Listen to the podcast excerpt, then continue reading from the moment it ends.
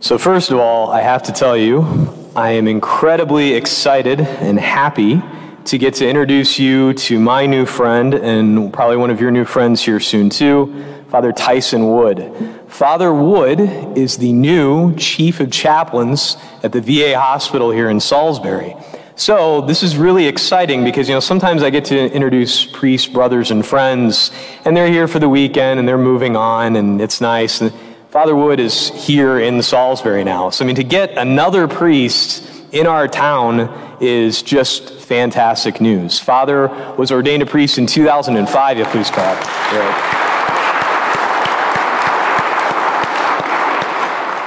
So I'm excited. He's going to get to introduce himself more and more as time goes by. This is the first time of many that he's going to be here for masses and be around. And I'm just so excited to get to welcome a brother priest to the area. So, Father, welcome and so good to have you here. So, I got to tell you, another time I was excited. Here's the segue for you to begin the actual homily. Um, in that week in between Christmas and New Year's, you know, those, those masses are lovely, those daily masses, because, you know, it's a time that everybody's kind of on vacation. It's a little bit slower pace. It's not like we need to kind of move through daily mass efficiently so everybody can get to work. And one of those mornings, I don't remember which one it was, but I was just reflecting with the daily mass crowd about how much happier I am now than I was when I was in high school. And I said, I think this is it. That this morning, as I was getting ready, and this morning was actually pretty similar on this actual day, with January 23rd, I was listening as I was getting ready to a podcast discussing the upcoming Sunday readings. And then, as I typically do, I listen to podcasts and I'm doing this stuff at the sink. And when I get in the shower, I usually listen to music. And I was listening to some of the songs from Handel's Messiah, which is basically, it's like salvation scripture history set to music. You may remember a while back, uh, I had that, you know, the story about my alarm clock was the glory to God from the Handel's Messiah that went off in the Sisters Chapel. That Handel's Messiah is incredible. I highly recommend it. But it's like I'm listening to all these things. I'm just so much happier than I used to be. And I think this is part of it. When I was in high school, when I would get ready, I would listen to that wonderful genre of music affectionately referred to as grunge music, right? And I remember when I got into college, my friends and I said, like, the, the better name for that would be I hate my parents' music, right? I mean, because basically, it was just, you know, like really harsh sounds and quite frankly, even worse messaging. I mean, when I was growing up, high school, college, I think I went to seven or eight Pearl Jam concerts. They were like my favorite band. You know, I was listening to that all the time. And don't get me wrong, you know, whatever. But it's just like, it wasn't exactly happy, hey, let's, let's have hope about things type way of life. And all of a sudden, you know, as I've grown up and as I love the scriptures more and more, and they take up that place in between things, quite frankly, I'm a lot happier. And you can see it in the readings. I mean, it's not something new. It's not like, oh, this is some revelation for me personally. You look at the first reading today, the book of Nehemiah. And here's the thing we get the book of Nehemiah in the liturgical cycle precisely once. So today, so if you're thinking, wow, I don't know a lot about that book, there's a reason. If you're only listening to sacred scripture at Mass, Here's the day, and Mark did a great job reading it. But if you look at the context of this book, this is after the Babylonian exile, okay? So we've gone through the period, David is king, you've got his different successors that we hear about in the genealogy as we heard back on Christmas Eve. You know, some of those wonderful kings like David and Solomon and Hezekiah, some of the scoundrels like Ahaz. There's good and there's bad. And then, as the people continue to turn, around, turn away from God, continue to violate the covenants, they get sent into exile. They go into the Babylonian exile. Well, it doesn't last forever. This is about the 440s BC, and they're getting to come home. And they're rebuilding the temple, and the walls of the city have just been rebuilt in Jerusalem. And now they're starting to spend time again reflecting on the Word of God. Ezra, the priest scribe, is reading to them, likely from Leviticus and Deuteronomy, you know, for hours in a row. And what do the people do? They weep.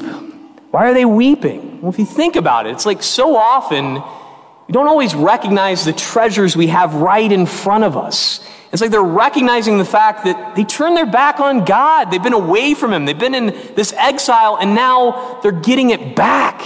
But Ezra and the, scri- the scribes and Nehemiah, they're telling the people, no, no, no, don't weep. We've still got this chance to embrace the gift we've been given, to see this covenant with our Lord, that we can really live this out. It's not a day of weeping, it's a day of rejoicing because once again, we can embrace the Word of God.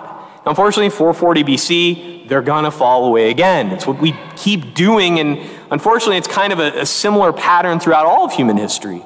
But we've got it better than they did in Jerusalem with Nehemiah. We have Jesus Christ. And today in the Gospel of Luke, we get this interesting way of it being edited together because now really moving into ordinary time, right? We had the first Sunday of ordinary time was the baptism of the Lord. Last week we had the wedding feast at Cana, and now we're getting into the public ministry. And so, what the lectionary, what our church gives us, is the introduction to the Gospel of Luke, chapter 1, verses 1 to 4. And it's interesting, you know, like Matthew starts with the genealogy, and Mark says, you know, the Gospel of Jesus Christ the Lord.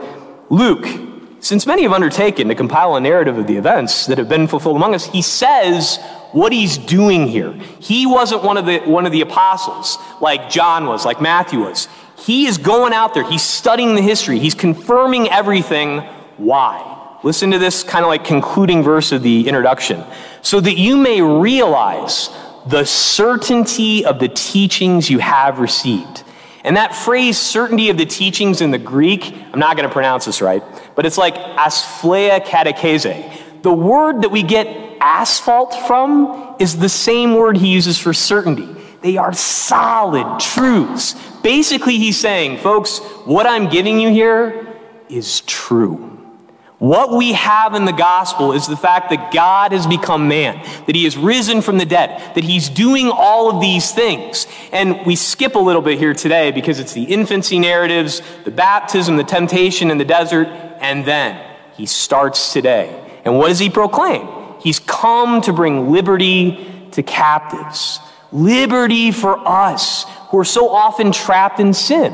Just like the people in Nehemiah. So often we turn our back, right? Instead of spending time with Him, we spend it on grunge music and Quentin Tarantino movies, and that's not going to make you happy, right?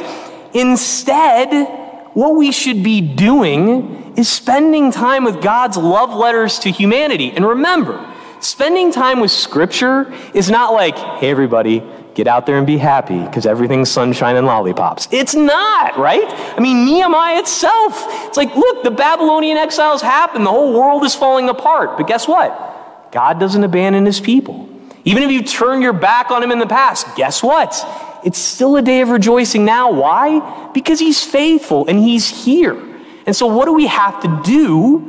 Is to spend time with him. And unlike the people in the first reading, we have more access to sacred scripture really than like any time in human history in so many different ways. We can all like be carrying a Bible with us all the time. There are so many different podcasts and audiobooks and all these different things to dive deeper into Scripture.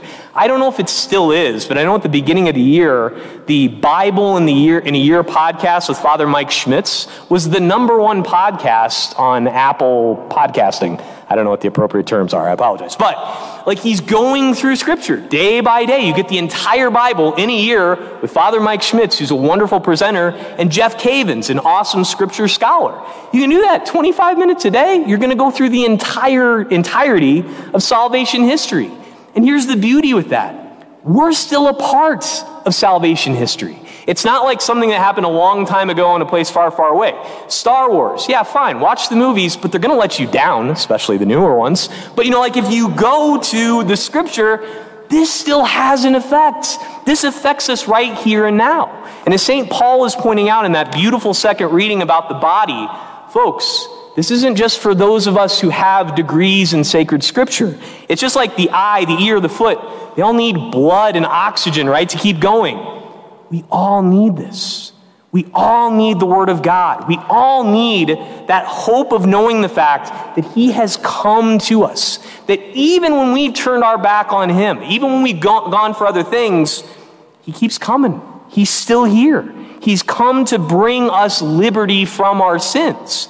And the great news for us is if we take the time And especially, like I said, in that in between time, right? When you're in the car, pray the rosary. Reflect on the mysteries of Christ's life, all rooted in sacred scripture, with the help of the one who knows him better than anybody, his blessed mother, to know him more and more, to spend time with those podcasts, to read a little bit of the gospel every day. Get yourself a subscription to Magnificat. It is fantastic. It's the daily readings with some meditations. So many different things that are available to us.